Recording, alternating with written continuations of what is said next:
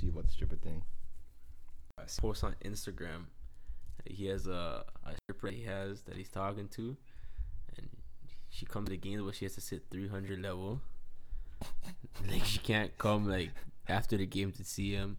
Like he has like some contract with her, pretty much saying like yo, she can't do certain things. Like she can't. What's the, what's the stripper's name allegedly? I don't even know her name, but she's bad. I seen a picture of her on Instagram.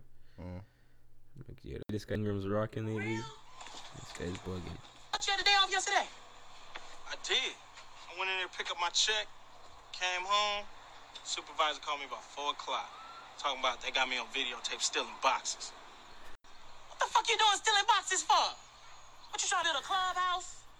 Man, I know you ain't go out like that. Hell no. They ain't got me on tape. She said they did. Fired me on the spot. Talking about pressing charge. God damn. Um. All right. So Tyronn Lue gets fired. Uh. Welcome to episode two of the Mesh Talk podcast. This is your host Tevin with uh, my special guest here, my beloved cousins. To my left, I got Trea. Trea, introduce yourself. What's good? What's good? What's good? And I got Jamaal. I'm all right. Yes, sir. Thank you for having me. Sure. building. For sure, for sure. We're gonna get right into this. So, uh, Tyronn Lue gone. Uh, thoughts, comments, concerns. How do you guys feel? Um, yeah, that's just. It seems like that's just the NBA these days. Pretty much, whenever something's going wrong with the team, the first person to get it is always the coach. It's been like that for a few years now. Um, I think it's just the easiest move for them to make. It's just like the easiest, the easy way out. Just get rid of the coach. It's the first thing to do. So But it's about to happen. with that being said, it was something going wrong per se. I'm calling conspiracy. I'm calling sham. I wouldn't necessarily say something's going wrong. They paid what? They're on 5, 0 6 now. Mm-hmm. Kev's missed a couple games. They've had a couple games where it's been close and they lost down the stretch. It's been I think they're clearly trying to. I don't think they're trying to win. If you look at that team, talent-wise, top to bottom, it's not a horrible basketball team. it's not, but I feel like right now they have too many too many vets on the team that need playing time. But they need to allow their young guys to shine and they can't find that balance without I guess hurting someone's feelings. So they they're they're trying to find that balance and during that balance it's hard for Tyronn Lue to make rotations that he needs to make, especially when their players are so inconsistent. Like has the young guys playing well one game, the vets playing well one game. It's kind of hard to to find mm-hmm. that balance because there's no really like supreme talent on that team minus Kevin Love to say that okay, every night you're gonna get this amount of minutes. I think I'm calling like a tank because when I like I said, I look at the talent on that team, um, and when Kevin Love came out and said, "Well, you know, I was reassured by the front office that we were in rebuild mode," eh, I don't know, I don't know, I don't know. Fishy.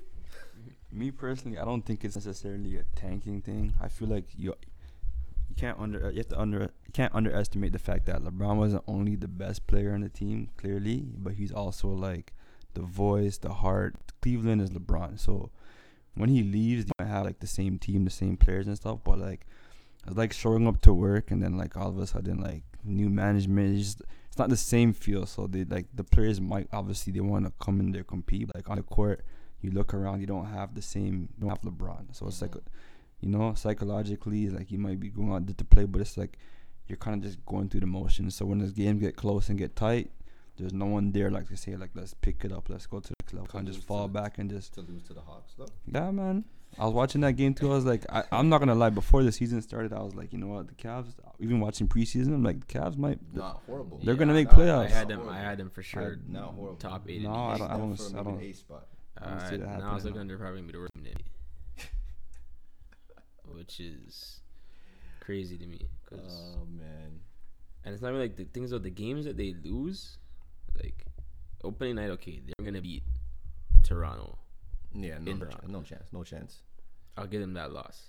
Game two, they played in Minnesota. They lost by eight. It's a tough matchup. They're they're not the better team. The Atlanta game though, when they lost by twenty two at home, that's something like So are you telling me that the own six is an honest own six? no. Okay. That's my point. No, That's my point. but the the ag- against the better ownership. teams, they were in the games towards the end. The team that they're supposed to win or like it should be a like a, a actual game is that those are the teams that are getting clapped up by, and that's why I see there's the issue. Like they allowed Trae Young to have what 35 and 12, like, lose by 22 at home. Then they lose by Brooklyn by 16 at home. That's fair. Then they go to Detroit, they lose by seven, but that's without Kevin Love. Then they lost yesterday by 12 to Indiana, but that's again without Kevin Love. So it's like they're in games without their star players. But some, But it's not really Tyronn Lue's fault. Like, both of you guys play and have or played, you know, organized basketball. So you you get the perspective from the spectator and the active form of the court. So like, what's your guys sort of, if you were to take it a step further, from now to the end of the season, what does that look like? For top down. So from an organizational standpoint, how we're doing because I think they fired Tyronn Lue to appease the fans. Right? They gotta make the fans, gotta make the optic look like, okay, I know we're 0 6, it looks bad, but all right, have this. We fire the head coach. We're trying something. yeah. You know what I mean? Well, yeah, that's the thing, thing I was saying earlier. Like, I think it's just the the culture of the NBA. Like, the the coach is the first to get it. Like, no long talking. Team not, your, your team not performing, you're gone. But in terms of like, just looking at, I think it's just the Le- Le- the LeBron effect. To be honest, like, it's you gotta think. Look at like your team went to three straight finals. You guys Four. went oh four. Sorry. Or- Um. Well, yeah. Sorry, three with uh, Tyrone Lue. I think it was. yeah. yeah, but he was still. But he- part he he coaching ca- staff. yeah, he The came- first year he picked up at the end. Yeah, okay, so yeah. Well, when anyways, four straight finals, you guys won a championship. Yeah. You have the best player on your team. Then that best player leaves. It's almost like, I mean, you look around in the locker room, it's not the same. So Mhm. it's almost every time he leaves the team, these teams they don't. I don't think any team has made the playoffs after he's left. Right. So No, looks like it's pretty much gonna be the same thing this year. I I don't think it's. I don't think they want to tank. Like knowing like the. Uh, the new rules. The new rules, you can't really. but not even that. Just like the culture, like the city, and like even like the ownership and stuff. Like they want, they would love to be like, oh look, we're doing fine without LeBron. Yeah. set They would- bar, set a They would love to say that, but they Yeah. can't. Mhm. And it's not because they don't have the talent or what. It's just, I don't know. You look around and LeBron's gone. It's not the same. Like I don't. I don't think they can enter a tank um, situation right now because if that's the case, Kevin Love's definitely gonna ask for a trade. Yes, I don't know. I don't know who you get for Kevin Love at, at this point in his, in his career. I think he still has value for a team. I don't know. He's just always contending. injured. He's always injured and like He is, but he's great. contending teams that are one piece away Yeah. can definitely use him. Like, Who do they give up though? Like, how is that a good trade for Well, the Cavs? well, I think you can you you give him up for young players. But then to your point, okay, fair enough, fair enough. Because I was I was going off like the point where like it doesn't really make sense to tank though. Because if you purposely go for the the, the low record, it doesn't Mhm. increase your odds. Anymore. it doesn't. Like it, it, the record doesn't automatically get you the uh, top whatever pick, yeah, but it still increases your chances of getting a better pick. Like it's, it's not it's not guaranteed a top five pick anymore. that's fair. I wanted I wanted to to move on to Lakerland. Um, what are you guys' thoughts on the Lakers' performance thus far this season? I know Trea, you're a LeBron fan. Jamaal, Mhm. are you a Laker fan or a LeBron fan? Did you inherit the Lakers because LeBron is there? Just be honest. no, I've always been a I've been a Lakers fan. Are you a Laker fan or a Kobe fan? Nah. Well, no, no, I'll be uh, like growing up. Like when Kobe started to do his thing, I was at the age I was really getting into basketball. Yeah. But if you want to get like seriously into like I'm named after a Laker great, Jamaal Wilkes, exact same spelling and everything. So this Lakers thing runs deep in the blood. fair. I know that. But you know? Mm-hmm. LeBron, LeBron coming through. Um, I was always a LeBron fan. You know, I had I had my little issues with him, some of the decisions he's made over the years. There was a time where You know, LeBron Jamaal was on the fuck LeBron train for like a good little time. Whoa. What move? What? Uh, a couple of things. You know, I didn't really. One of the the big things was my young boy when when Wiggins came, got drafted number one, and I felt like back to kind of made those moves in the back end to not have like to basically make the trade for Kevin Love to get done and send Wiggins away. I kind of took that one kind of personal. You know, Wiggins. Yeah, Wi- yeah. yeah, you know him being from close to the city now. You know, playing basketball, knowing some of his close boys. You know, it, it took a little bit personal. Fair, fair. But yeah, fair. no, but even then, even then, like I, I always wanted to see LeBron do good and do well. I think LeBron is obviously like an amazing talent, one of the like a generational player. But yeah, Lakers fan, this is an exciting time right now for a Lakers fan. So I'll my piece with that. I am, you know what, Trea, you're a LeBron fan, so you're not a Laker fan. You inherit the team LeBron goes to. You were champion Miami for four years. You champion Cleveland for four years. Now Yeah. that's fair. I I've always like I won't say I'm a Laker fan, but I always respected the Lakers. Like you can see they're The prestige, the yes, prestige. hundred percent, Okay, hundred percent. You can't not watch. You can't be a basketball fan and not respect. and not respect the Los Angeles Lakers, not respect Kobe Bryant. So it's it's hard for me because I'm a Kobe stan. So and I'm a Laker fan. So when I saw LeBron go, I didn't want LeBron to come there. Just like how I, was, I am a Miami fan, and I, I stopped watching when LeBron got there because I want to see Wade versus LeBron. It's mm-hmm. not not fair anymore. So now when I see LeBron in in the purple and gold, first of all, like the New Jerseys, I don't like the New Jerseys. No way. That's I don't like the, the stripe on the shoulder. I just don't think it's. and then I'm rooting for the Lakers, but part of me wants to see LeBron fall, just to be like, oh, Kobe could do it better. Just just in Kobe's absence, I still I want to see LeBron fall. It's just I just So honestly you're one of those fans that if he doesn't win a championship, I'm gonna say I told you so. okay, No, I'm gonna be mad. I'm gonna say, what did you guys so expect? If, so if he This- does, he win, this. if he does win, or do you put him on Uh, that same level as Kobe Bryant? I'm gonna put him on the same level as Kobe Bryant now. Absolutely not. I'll not? cross my arms and like acknowledge him What if he wins more like a stern father. So if he plays four years, he has four year. If he wins two out of the four, or say three out of the four, Three out of the four. Three out of the four means he has six rings. six rings. Then he's the greatest player of all time. What if he gets Cemented. five? You put him ahead of Kobe Bryant? Because that'd be five championships. So that'd be what? He probably not gonna win this year, but that means he'll win two championships every year. Seventeen worth a deep year dive. It's worth- eighteen it's or worth it. nineteen. is worth consideration. But you're taking my bias. Though. I'm, I'm a Kobe fan. I still think Kobe Bryant was a better basketball player in his prime. I do, still do. More talented. I think, considering what they do on both ends of the floor in their prime, I think LeBron James, what he does far and better than Kobe Bryant, is nothing more than transition defense. Like you want to hear my hot take? I think LeBron is the best overall player to ever touch a basketball. overall basketball player. Yeah. Okay. Kobe Bryant's the most talented player to ever touch a basketball. Okay.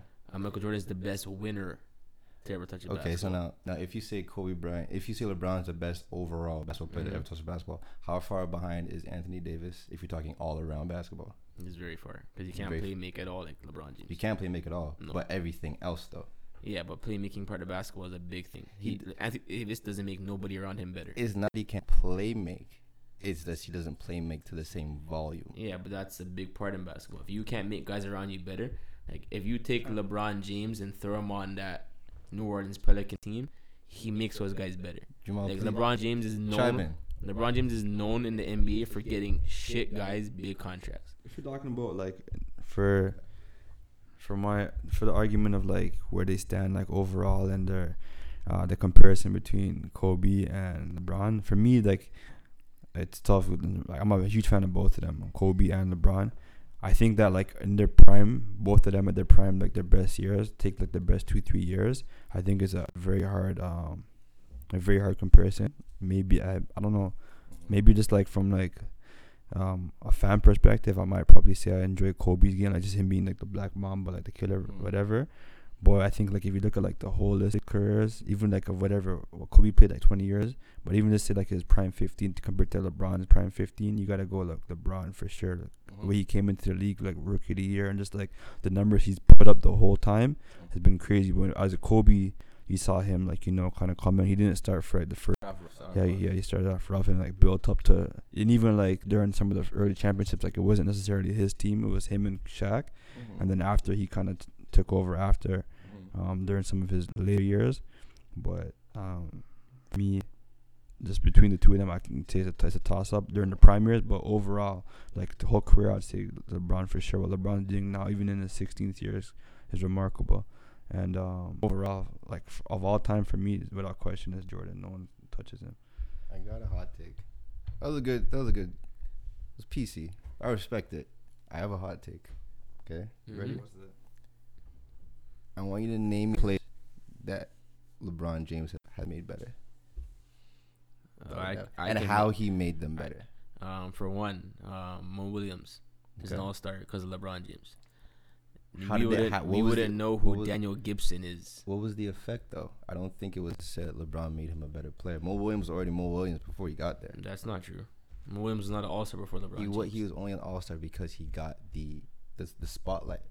But it didn't. But it, but it didn't make him a better basketball player. That's what that's what I'm saying. Most definitely did. So- Even Daniel Gibson, he brings even if he doesn't make them better, he brings out their best qualities. hmm Which is So not every not every player can do that. Another example, Tristan Thompson. yeah.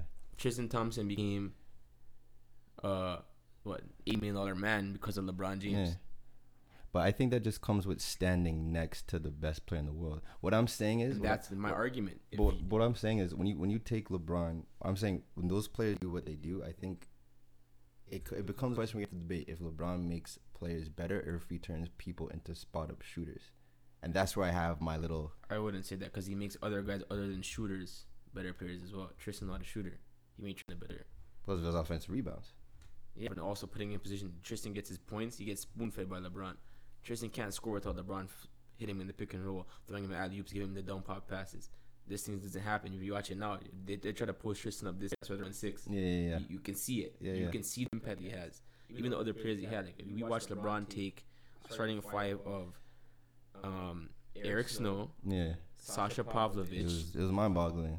Anderson Varejao, and I, I don't know how he did it to I this day. believe who was uh, at the time was Drew Gooden. I think Augustus was injured. I don't know how he did it to this finals. day. I don't know how he did it to this day. That's the one thing why I can say LeBron is, if he's not, when he got to not number one, Yeah. he's definitely number two because no other great NBA great can take that shit of a roster to no NBA finals. Not one. Especially knocking off the the the, the Pistons that dominated the Eastern Conference for the last how many years? He goes in there, scores 29 out of 31 points straight. I'm doing this while he's 21. That's crazy. I don't know how 21. he did it. 21. He's doing this. I just don't think he makes. I just don't think he makes plays but I think he. Cha- I think he turns them into spot up shooters. No, That's he turns I- guys that can shoot into spot up, shooters, but that's not necessarily because not even right now. If you look at it, Did guys make like Love better?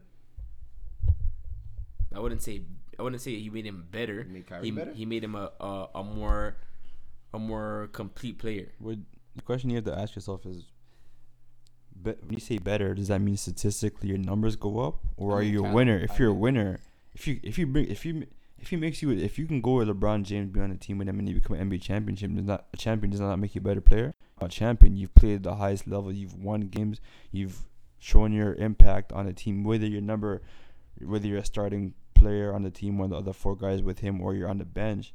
Like you're not a champion, so it has to add to your resume. You're a better player. So it depends on you. I hear you saying like make the person talent wise go to another level. That's You, what- that's- you might not have. que- You might if you think about it, you might not ever see that with really with anybody. Mhm. But if you can able to make people play their roles, like so, even for I guess yeah, we, an example for me would actually say someone makes someone better would be someone like J.R. Smith, where Mhm.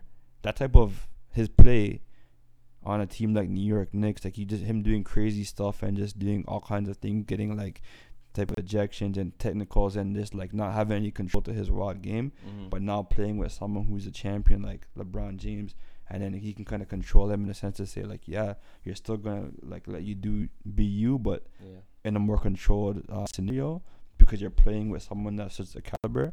That's making someone better for sure. Yeah. And the same thing you're gonna see right now with Lance. Mhm. Same thing. You're gonna someone who's wild. Like he'll let him do his stuff and give him his credit and encourage him to to be him, but also to No get him one to to another light. him and no one to tell him, okay, this is what you to do. Yeah. JaVale That was the McGee, stuff like those kind of players. Like Yeah. I think there's yeah. I'm waiting to see that because when I when I say like like making them better, I want to see okay if that person would be traded could the same way. So if you're gonna say like okay, LeBron making someone better, like is that a tethered performance? Like they're only better if LeBron James is beside them, but that's a different thing. Yeah. When I think you can when do I, that, the difference. when I think you're gonna make someone better, I'm thinking you're gonna make them like take their talents somewhere else because you've made them better. No, the people No, you're gonna you can't see. do that. the people you'll like- see that NBA like you gotta remember these guys are like the highest level, right? These guys are pretty much they've put in their work their, whole- or during their whole careers or whatever. So the elite level players, you're not gonna see them like step to a whole new height and then and just like um because they're playing with LeBron, they're gonna be good players regardless. They're probably it probably it'll be harder for them to show like them their growth Yeah. because now like they're playing they have to defer LeBron in a sense. But the players that are like the role players that you know The kinda have- have been yeah like they, that have been Norris Coles, traveling to different teams or whatever the case may be. Like just kind of he's gonna have them in a certain pocket where they're just doing their job because the pressure's not on them and whatever. You can just get them in certain positions and make them better players. Those guys you'll see for sure. Okay. Like you can see what how he brings value to even those type even of his players. leadership and even as the the quad the, the qualities he brings like we've seen tidbit of him this summer been talking to his son's AAU team telling them like every NBA player was good at one point they were the star whatever but when you come to the NBA no one in the NBA is shit it's just they all have different roles and they have to excel in their role and he's mm-hmm. good at letting guys excel in their role Yeah. Like he might not. For instance, he might have certain guys that were maybe better scorers on a shittier team that got all the shots out, but they're doing it in garbage time things meaning. So if he knows if you're better to just come and spot up and hit open shots to help the team win, it's not really making you a spot up shooter. He's doing the job to help the team win. Mm-hmm. I think it's something for people to consider though, and not that like I, I disagree or or flaming like agree with either or points.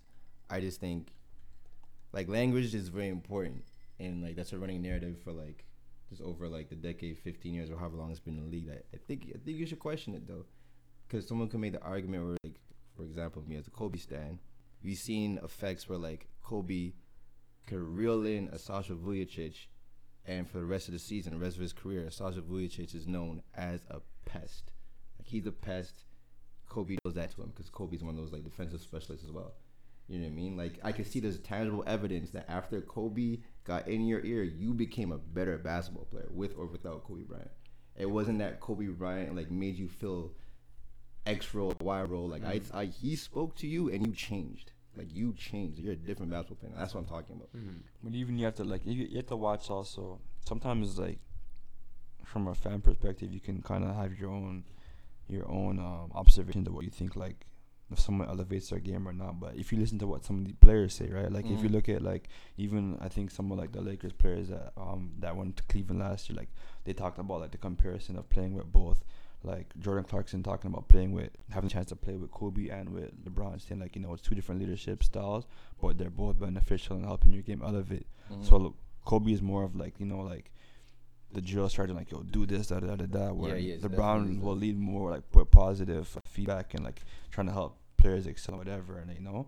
Mm-hmm. And also even if you look at like some of the things that Kyrie said even before like even before like before he left and like after he left, he always reinforced that like playing alongside LeBron forces you to elevate your game to new heights. So mm-hmm. whether Kobe, uh, sorry, Kyrie had that talent in him, which he always probably did, mm-hmm. playing against someone like LeBron James, it has it forced you to elevate your game to a new level because you're going you're on a team with him. You're expecting to one go to finals in the Eastern Conference, and also you gotta elevate your game if you want to be able to bring it to the next level and bring home the championship, right? So, so I, I think in a sense like even if sometimes with the bigger with the with the better players, you might not have like you might have um you might take a step back like statistically speaking for some of the some of the things that um these guys have that their numbers but just like the actual impact and their ability to win, it heightens playing against someone like LeBron. It's yeah. I mean, you got any, any closing thoughts on Kobe or LeBron or the current Lakers situation? I think this year's a write off for them because I don't think LeBron expected to win in year one anyway. So I'm not gonna judge him on year one. No, I don't. I don't think they're gonna win year one, but Yeah. I do expect them to turn it around. Like I feel like this first Yeah. little stretch of their their season is is tough because they're playing a lot of a lot of teams that are really developed already. Like Yeah. they they've what they lost to Portland, Denver one was really huge. Portland, Houston, Spurs, Spurs, twice. twice. Yeah, and and that's it. So they've they've they've been in every game. Like Yeah. it's not there's never been like hey they've been blown out. It's all chemistry issues and just figuring out rotations. And I feel like once uh they get all this down pat, like it, they're gonna be a problem. Like you can see the the special things that they have in this team, and once they get it clicking, I feel like they're gonna go on a rampage. They have like a stretch coming up, maybe like I think it's mid November where They they, can take play- advantage of him. Yeah, yeah, they're yeah. gonna they have their way. even their next game I think is tomorrow. They play Minnesota. Yeah. That should be a win. I feel like they're gonna go in there and get a win. Then they play Dallas. They play Portland again. Toronto. That's, that's gonna be a tough one. they in Toronto? No, it's in LA. Okay. Then they play like yeah, Sacramento, Atlanta, Orlando, Miami, like Yeah, they should- Cleveland. they should have a some, little- they should have have a little run. stretch where they're gonna go on a little run. I think expect someone to come with him this year. Things I feel like if they don't have it clicking by, let's say end of December, you already know what happens with LeBron teams. They blow that shit up. Someone's gonna come available. I don't know who though. Kevin Love right now they're saying oh they're gonna shut him down. If they start tanking, I could see why not. Go get Kevin Love. Go get another guy that they can they can work with. Get a Jimmy Butler. Get a get a guy that's available that you can use this year. You on- gotta get a guy that's on his last year of a deal that even if it doesn't work out, it's a one year rental type thing. I wanted to touch on um, the news that uh, came out the last few days about the Rockets offering uh, four future uh, first round picks um, to the Rock to the Timberwolves for Butler. Would you would you green light that if you were? If I've seen two reports. I've seen uh, they're saying they got to do the four draft picks, Mhm. and then I see another one. It's the four draft picks and Eric Gordon. I've seen the four draft picks. I've seen the four draft picks plus uh, Marquese Chriss, Oh, and Brandon Knight. And Brandon that one, Knight. well- That one as well. and I heard about the the Eric Gordon one. Yeah, so- I think with the the Marquese Chriss and Brandon Knight one, I think that deal can't get done until mid December. because they both 'Cause they they are both new signed. new Yeah. signees. So I don't know if they're gonna wait that long. Yeah, Jamaal, what do you what did you you chime in? What do you think? You a Jimmy Butler fan?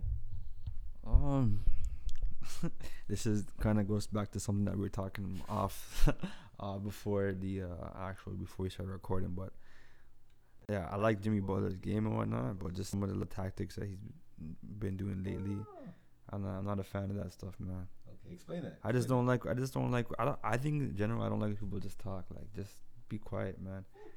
Like all the stuff all the little stuff that he was doing. And then the thing that was just icing on the cake for me. Well, if we want to start from the beginning, I don't like. I wasn't a fan of any of it. Like you're in public, you're, you're publicly talking about like how these guys are not.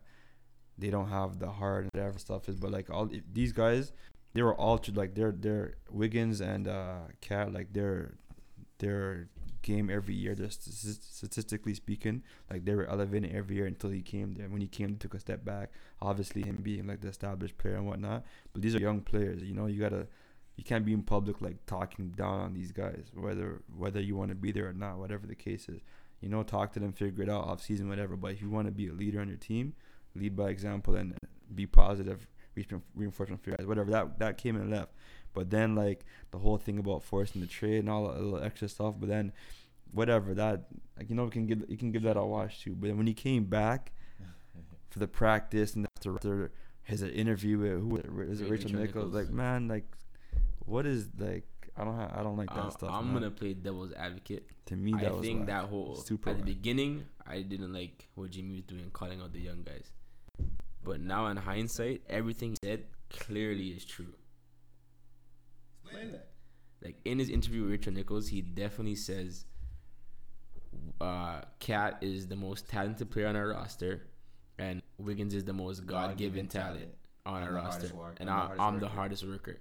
And he really believes that because his route to the NBA was a lot different from these guys. They're both number one picks, highly coveted. He went from being the last pick in the first draft, not really coveted in college, did his own thing, made into a superstar. He's like, these guys have all the tools. He's just saying if they worked as hard as I would, they'd be superstars. Not where they are, they wouldn't be this usher, they'd be superstars. And that's all he's trying to eh, say to them. If they put in the extra work, what's wrong with that?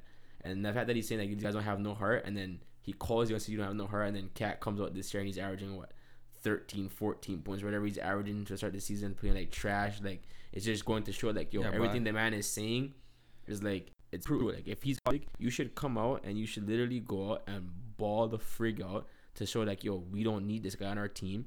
Get him out of here. He can't come to a practice, pick up third string guys. Third, no, no, no, no. They confirmed it. They showed the rock the guys he had. I, I some of them that I even see some of these guys name before in my life.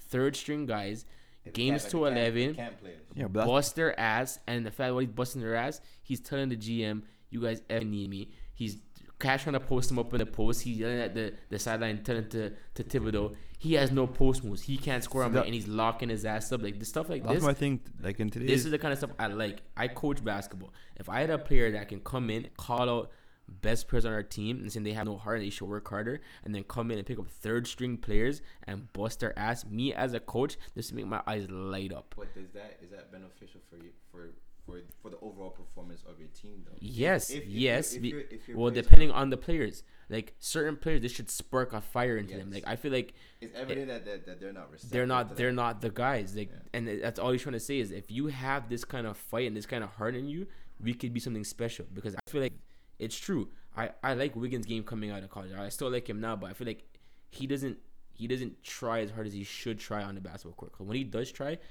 for instance, every time he plays the Cleveland Cavaliers or plays against LeBron James, the man plays like the top five player in the NBA. The man always career highs, goes off, kills these guys. Acts like if he plays like that every night, I don't understand why he can't do that.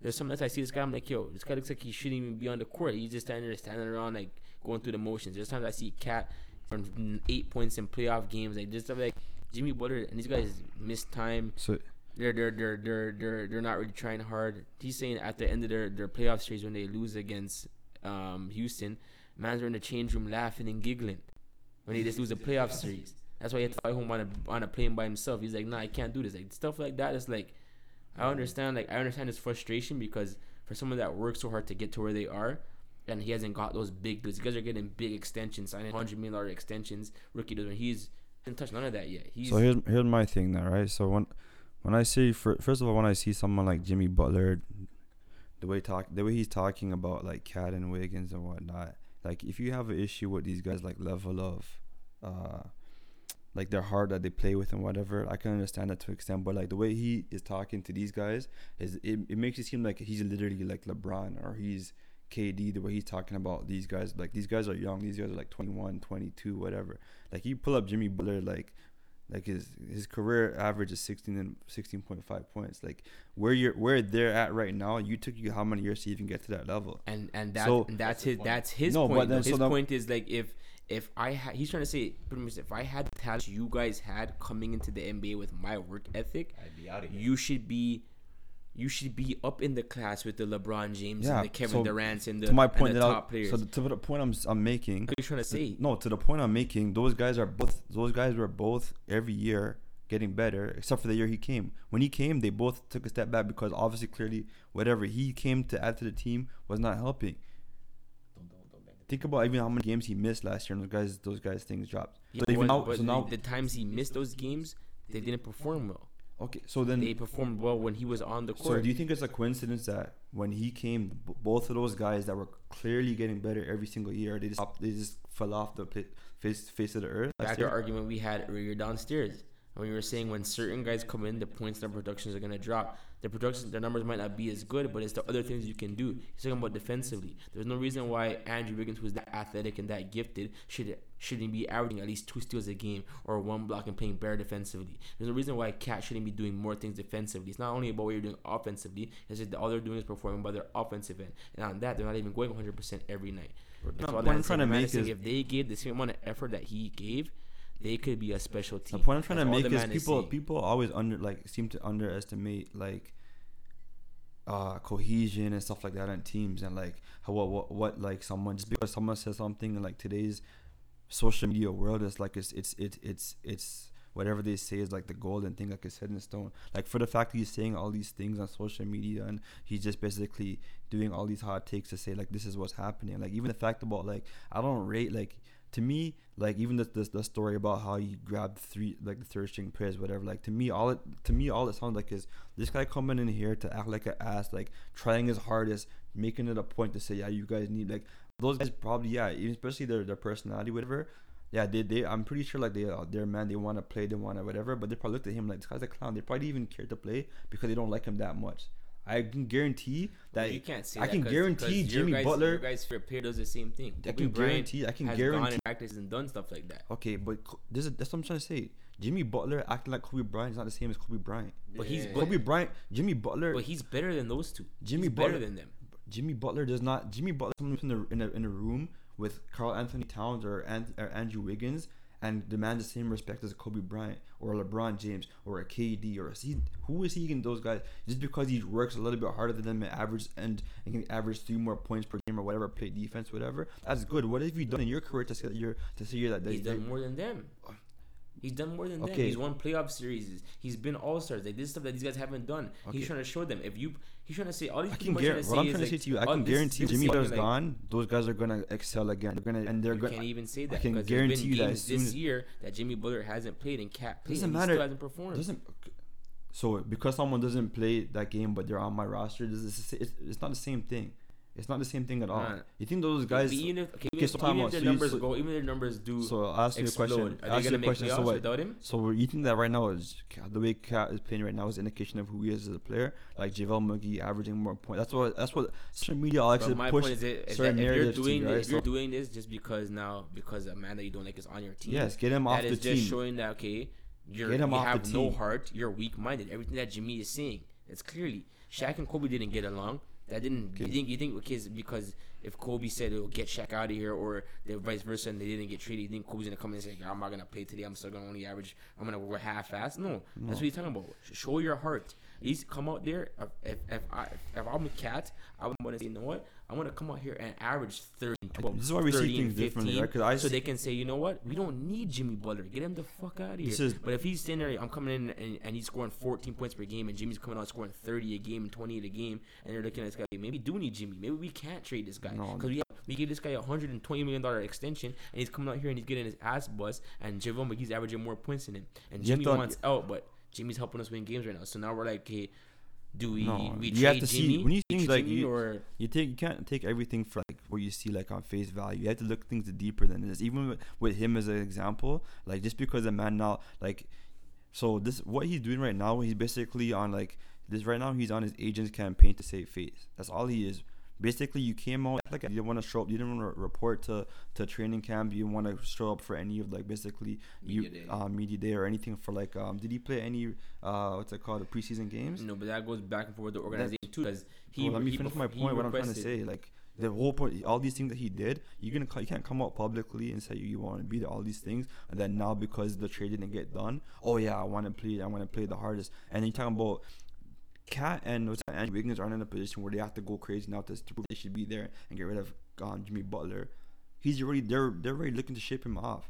All he's doing right now is to save his face, to, save the image of not being a jerk in, in in the locker room because he already had he already built that up even before he came to Minnesota with him getting not getting along with uh, D Wade and all those other guys and stuff that he was having in Chicago. So he's already been trying to on, on a save face campaign, and on top of that too, Minnesota has already invested into the young the young core and the Andrew Wiggins and Karl Anthony Towns. So they don't they don't have to ball this world to get Jimmy Butler.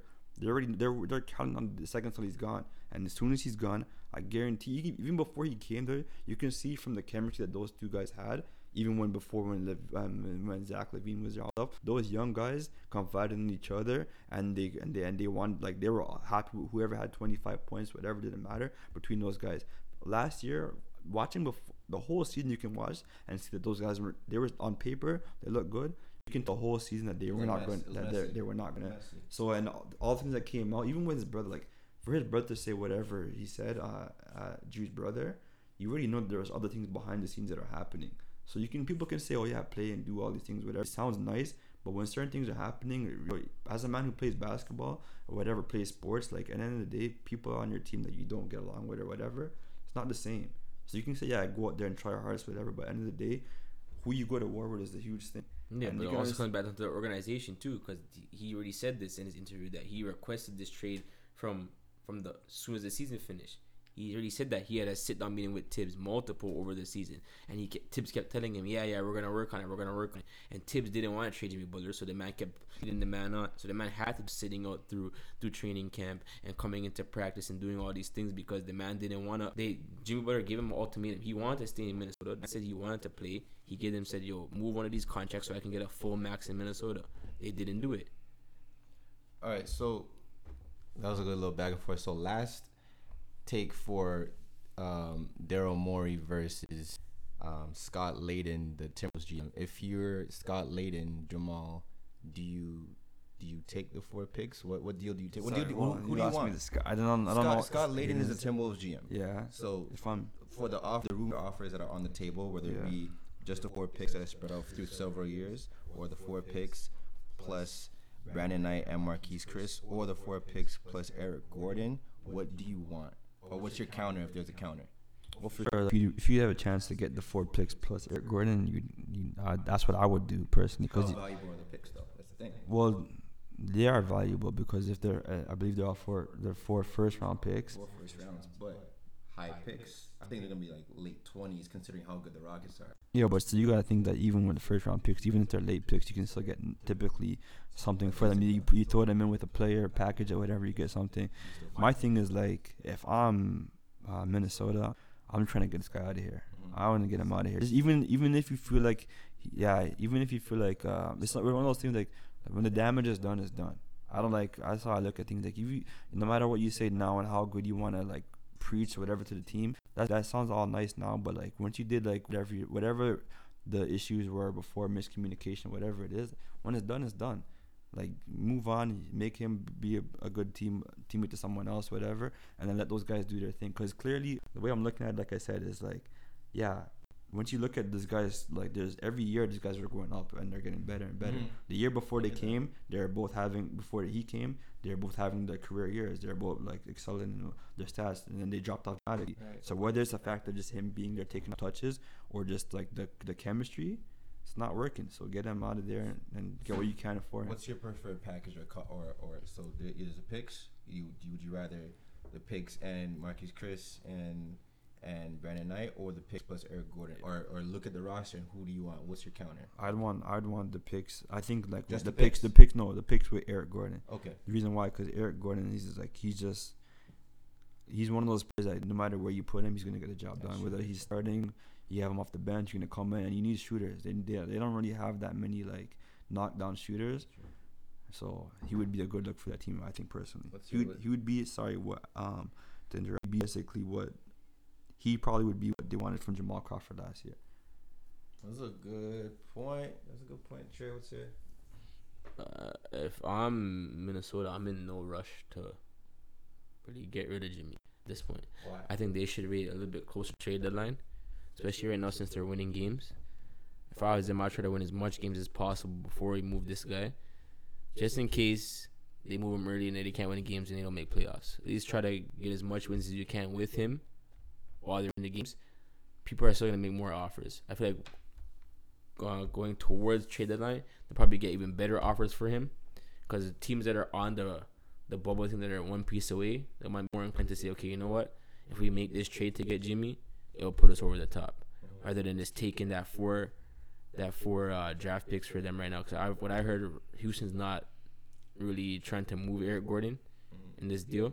I don't think Minnesota really wants Marquese Chriss or Brandon Knight, mm-hmm. which I wouldn't want because Brandon Knight hasn't played in like two years. Marquese Chriss is injured all the time, so it doesn't really help Minnesota in any way. And those four picks, once again, are probably going to be late first round. And it's not even like they're back to back years; they're every other year. Mm-hmm. With those picks, it's like okay, so now if Houston goes all in, they win for the next four, and they resign Jimmy, and they're good. They're probably going to be that pick's going to be maybe twenty seven to thirty because they're going to be one of those top or five teams every year for the next couple of years. So it's like it makes sense for for uh, Houston obviously because you get another piece to go alongside your other guys and you can go all in, but it doesn't really make sense for Minnesota. I don't think Jimmy Butler's worth four first overall draft picks and another player, especially a guy that's not even confirmed he's gonna re-sign in Houston. Because if they do that deal now and then Jimmy says, "You know what? It's not working here in Houston. I'm out of here." Then it's like, now what? Me, Jamaal, what's your counter? Go ahead. No, I, I get the point. Like in terms of like, in terms of playing like your cards right to get like the best, being strategic and trying to get the best, most bang for your buck, and waiting it out, trying to get the wins. I hear that stuff. It all sounds nice to me. But if I'm looking at it from like a management perspective, I'm looking at like, hey, my employees are disgruntled right now. This guy is whether he's a good player, or whatever, he's I don't want to, but he's a form of cancer for the team. Yo, clear the cancer before it spreads. Get it out of there as fast as possible. That's all I'm looking at. I don't want to. All those stuff sounds nice, but like, bro, this guy, I don't know, man. Just like I said, like certain things, just there's no coming back from. So when you say certain things, that's how I am. I'm old school principle. Like you cross certain lines, you say certain things publicly. All right, go like find. If you don't like it here, find yourself like you know get rid of it. I'm I'm someone maybe it might be a little bit of petty factor, or whatever. But I'll trade you where you don't want to be. I'll trade you for for for shit, Scraps. whatever. Could just say make a make a make Make make a a point. point. You're ready and show you, and especially I'm going to show you that I'm invested into these two young guys, and I'm thinking that like if I'm a gambling man, right? Yeah, Jimmy Butler is a hell of a player right now, and he's doing certain things. But if I'm a gambling man, I'm going to say, you know, what, if I get rid of this guy right now, and I have two young guys that have potential to be stars, and I invest are- in them, that are I'm gonna, I'm gonna, I'm gonna bank that at least one of them clicks. But it's hard to do that because you just went and s- traded for Jimmy Butler and gave away two, three of your young guys. You gave away Zach LaVine, you gave away Kris Dunn, and you gave away a draft pick, which is Lauri Markkanen, which is three, literally three young guys you could have had in your core. Not to say we're gonna go and flip that guy that we traded those three young guys for to get Eric Gordon, who's past his prime, and four draft picks late in the draft that maybe might not I'm not even to looking at deep. I'm looking at what I have. And now it's like, okay, well, you had the three young guys. You could have built on your young guys, invested in your young guys. You traded away that, not to say, okay, you know what? You have this guy. He's disgruntled. He's causing a, a problem in your organization. Now it's like you're gonna go throw him for nothing. You might as well try to get the best possible thing back for him rather than just Okay, trading so to get. My question say, to you would to make another team in your conference stronger to get four picks that never even done anything because if you him out look. the conference. So my question, my, then, then that then, Oh, then, yeah, then yeah, trade yeah, the conference, you're not getting that same Ford that Yeah. Ford pick that from from Houston. yeah, but you it's already said like- those four picks is not ideal, anyways. Every other that's year, what I'm so saying. It I'm makes saying more get so, sense to so wait a little bit longer toward the trade line to wait, Or- or, or- or, you or- can buy on a team that's really because right now, if you know that every team in the NBA knows that right now, that's what they're trying to get rid of Jimmy Butler. He wants out, so every team's gonna be offering A low ball. low ball him or giving them trash packages, and because they know right now things are getting tense. So Cat's playing bad.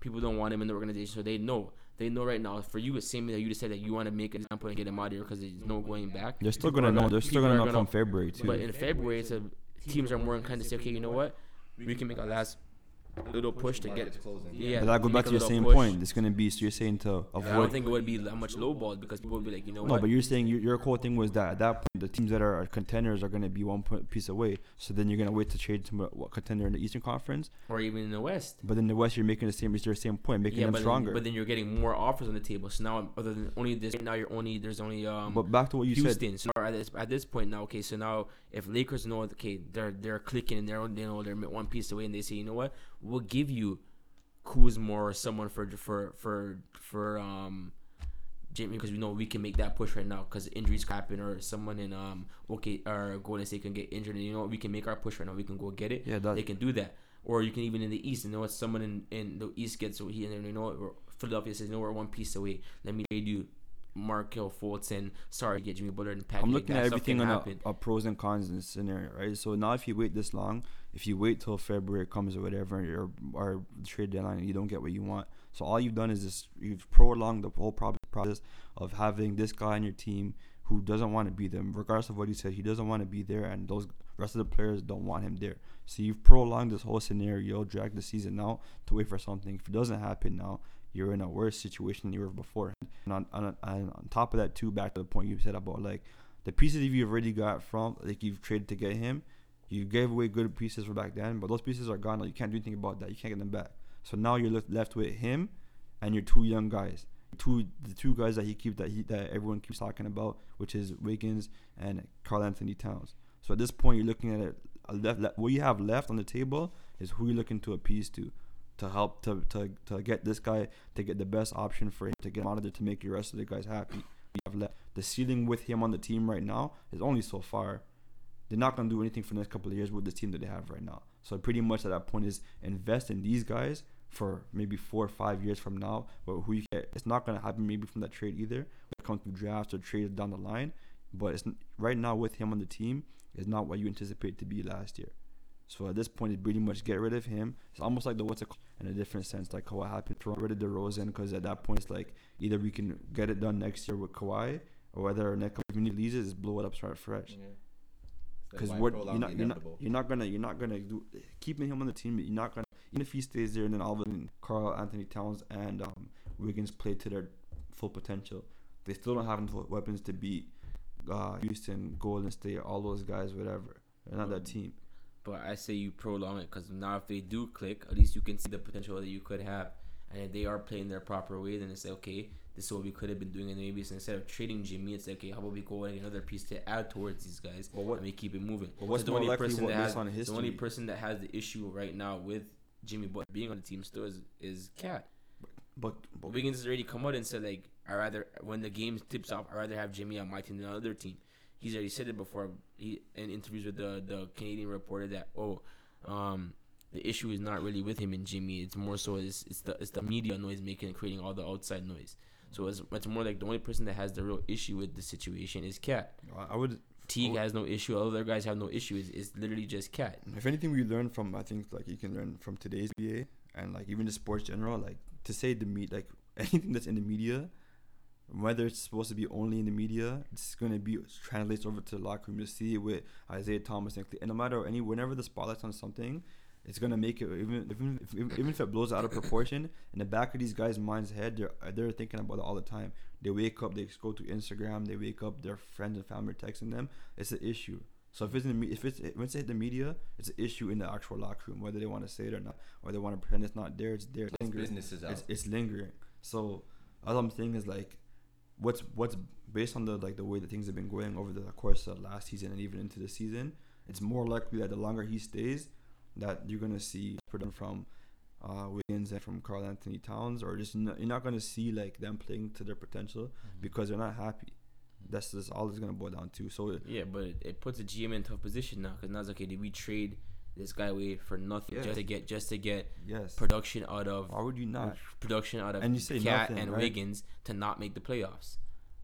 Or we can literally have this guy stay on the team, win Make as much games as we can, win as much games as we can, get towards closer to trade deadline, trade for a piece that can also help us to stay in the run to make the playoffs and move forward, rather than just trade this guy away to help. Okay, go from Wiggins or from Wiggins to get from his 16 to, to 22, and and Cat to go from his 14 to 25 You have to understand to what- not make playoffs. And then at that, okay, so you're not making playoffs, and you also traded away three key pieces that would have helped you make the playoffs. Kris Dunn is going to be a stud.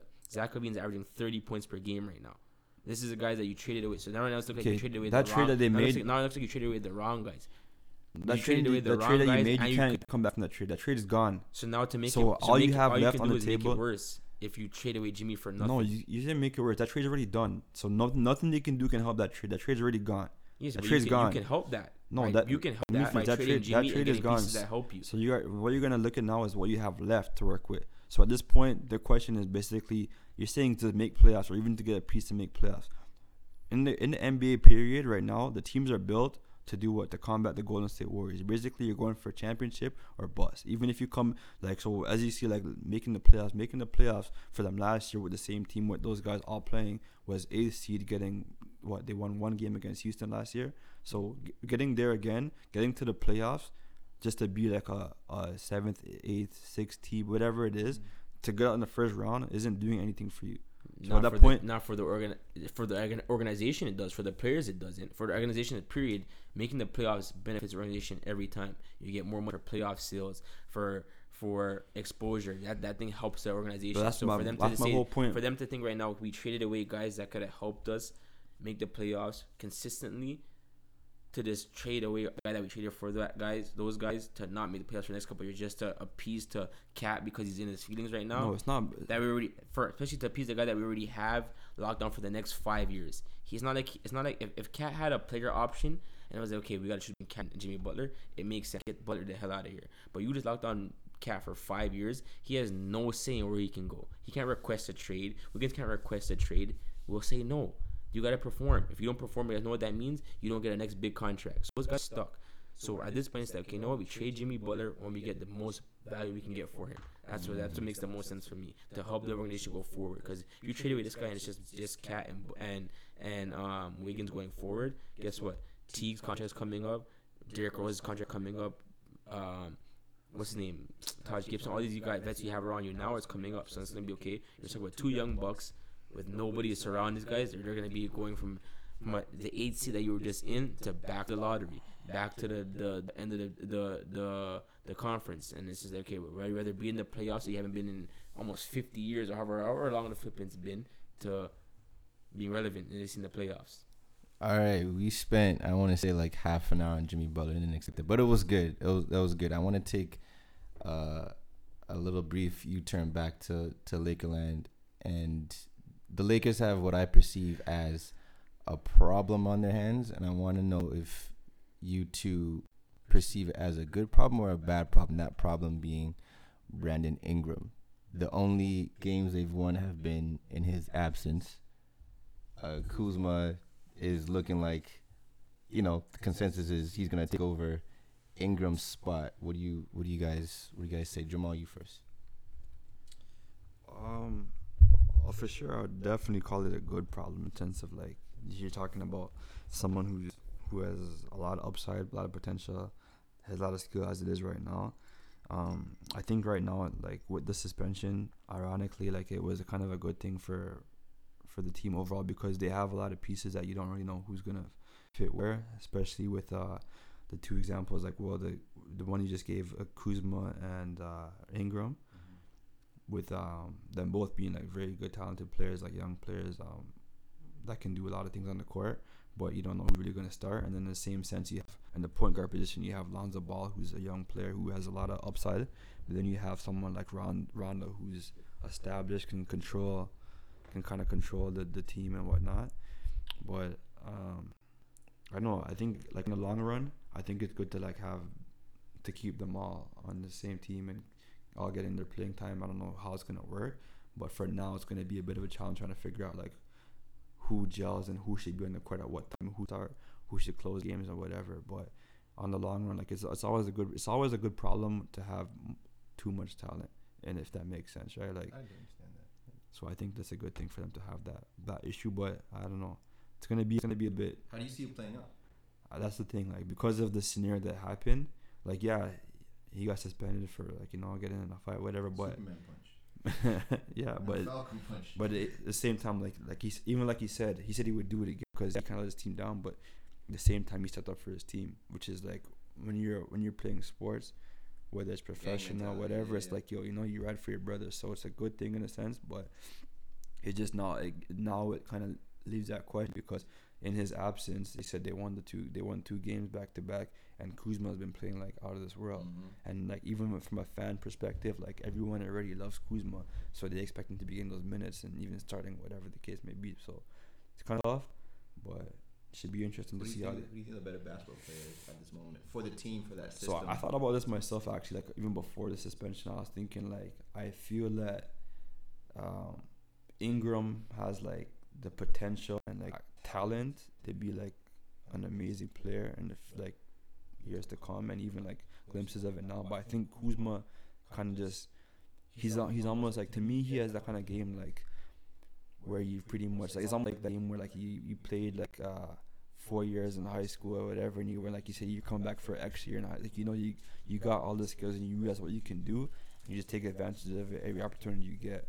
So Kuzma to me is like ready right now as as we speak, but it seems like Brandon Ingram can be that guy moving forward like in the future. For lack of a better comparison, I kind of view Ingram and Andrew Wiggins in that kind of same bracket because they both come off as the players that are make that possess that mega talent, but there's something that's that's making them kind of plateau. If if you say, do you see that? Yeah, yeah. No, I can I can agree with that in a sense. I think it would even like to be a like I think and like I'm a big fan of Andrew. I think we've been talked about this in this podcast, but um Ingram like this season, even like so far with the games he did play, and even like towards the end of the season, like he kind of he he does want to be that guy or whatever, and like he wants to kind of step up and be aggressive, and he does have that, but like just his game isn't quite as polished as right now as I think Kuzma is. Kuzma just that kid is he's just a scorer, man. He just he has a he has a better shot from outside. Definite knack.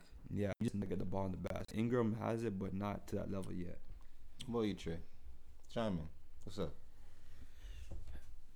Uh, for overall for the Lakers, I think the the suspension is hurting. It's gonna hurt them long run because the production that these guys have had in those last couple of games, it's kind of hard to say, okay, you know what, Kuz and Lonzo go back to the bench, but it's also hard to say, okay, Brandon Ingram, you gotta come off the bench, and we really just invested like after Magic just saying this whole offseason, one of the most untouchable, the only untouchable player on our roster before LeBron got there is Brandon Ingram. Not to say like you know what he's not even gonna start, going on forecast. Like you could have just made that trade to get Kawhi, and you wouldn't have had this problem at all. Mm. Now it's just like okay, I don't think that would have worked though, because I think San Antonio would have wanted both of those guys. they wouldn't want to two out of the four guys, Two even if four. it's Ingram, Ingram, Lonzo, or Ingram and Hart. Like to say he's untouchable to then going from untouchable to not even starting on the team, Mm-hmm. it's a bad look. It's a bad look. Yeah, I agree. And then from saying we're gonna start Rondo until Rondo gets back healthy, and then all of a sudden, boom, two games in, Lonzo's trying to put out for the rest. It's just like you went out to bat for these guys. And now it's like, okay, So what do you do if you're Luke Walton? What do you want if you're LeBron James? I think you start Lonzo at the one, and you you have to start Ingram. I feel like Ingram's a guy that can't produce off the bench. He's been starting his whole career. You think Lonzo's physically capable uh, to play the two? No, I think Lonzo's the one. Do you think he could play the two? Not if Rondo's the one, because then you have no shooting in the backcourt. Like the Oh. shooting is it, there's just too much of a lack of shooting Okay. in the backcourt. I think you go one Lonzo, two Josh Hart, three Braun, four or three or four LeBron and Ingram, five JaVale, um, with Rondo running the second unit and it's letting Kuzma go crazy Hmm. and get as much points as he wants. It's literally setting him up, him and letting him get buckets. So, if I'm Luke, I am gonna agree. I think if I'm Luke, with the with the point guard position, I th- you can go. I I think I would probably put uh, to start for the fact that like Rondo, he come in like I even seen the last game when he came back. Rondo can come in and still produce, and if he's like in a certain rhythm or whatnot, and maybe Lonzo doesn't have it, he'll he'll still kind of end off the game playing in the and in the fourth quarter and whatnot. Um, and then the same thing with Ingram. I would I would start Ingram not because I think he's better right now. I think they're just that Kuzma's skill and like his scoring ability, whether he's starting or he's off the bench, he'll just light up quickly. So, what I want to do in terms of like production wise, or like even just to to see like the the, the way the the actual team went, I would want to have Kuzma starting, but because I think that you'll get the both pro- better production out of both of them, if if Kuzma comes off the bench because there won't be much of a drop off in terms of like his his ki- yeah exactly. But I think where if Ingram off the bench, I don't see him producing as uh, Kuzma would be doing. All right. Well, I guess that's where we should uh, leave off. I wanted to comment on. Well, you kind of started on it briefly uh, when you talked about coaches are usually the uh, the first to go, but I'm not gonna cry over millionaires. but uh, appreciate you guys uh, helping me out with this episode. You guys made it. You guys made my job super easy. It was just entertaining sitting back and watching the two brothers kind of kind of go back and forth. Do you guys have any closing remarks? Anything you guys want to plug? What you guys are up to? What's going on? Well, since this guy's quiet, I don't really have much to say. But I do say uh, I just want to say thank you for having me on the uh, the podcast, and it was pretty fun. It was a And pleasure. uh, closing, 3 a.m., man. closing remarks, man. Yeah, you gotta get rid of got get rid of uh, Jimmy Butler, man. Get him out of here, man. I don't care. Get him Uh, out of here. uh, Invest, yo, Team Jimmy. Man. yo. Ch- children are the future, man. Invest in the youth. Yo, Jimmy's young invest, still. man. invest in the youth. What, yo, in, in NBA years, he's an old man, right? He's in his prime. What is he? It's What- hard to what- trade. It's how hard old to is trade he? away a man in his prime. 20, 27, 28, 29. 27, Those 28. guys are hard to trade 21, him away. 22. Those guys are babies. Yeah. Exactly. They haven't even reached their prime. Exactly. got You gotta invest in the youth. All right, Mesh Talk podcast out. Year.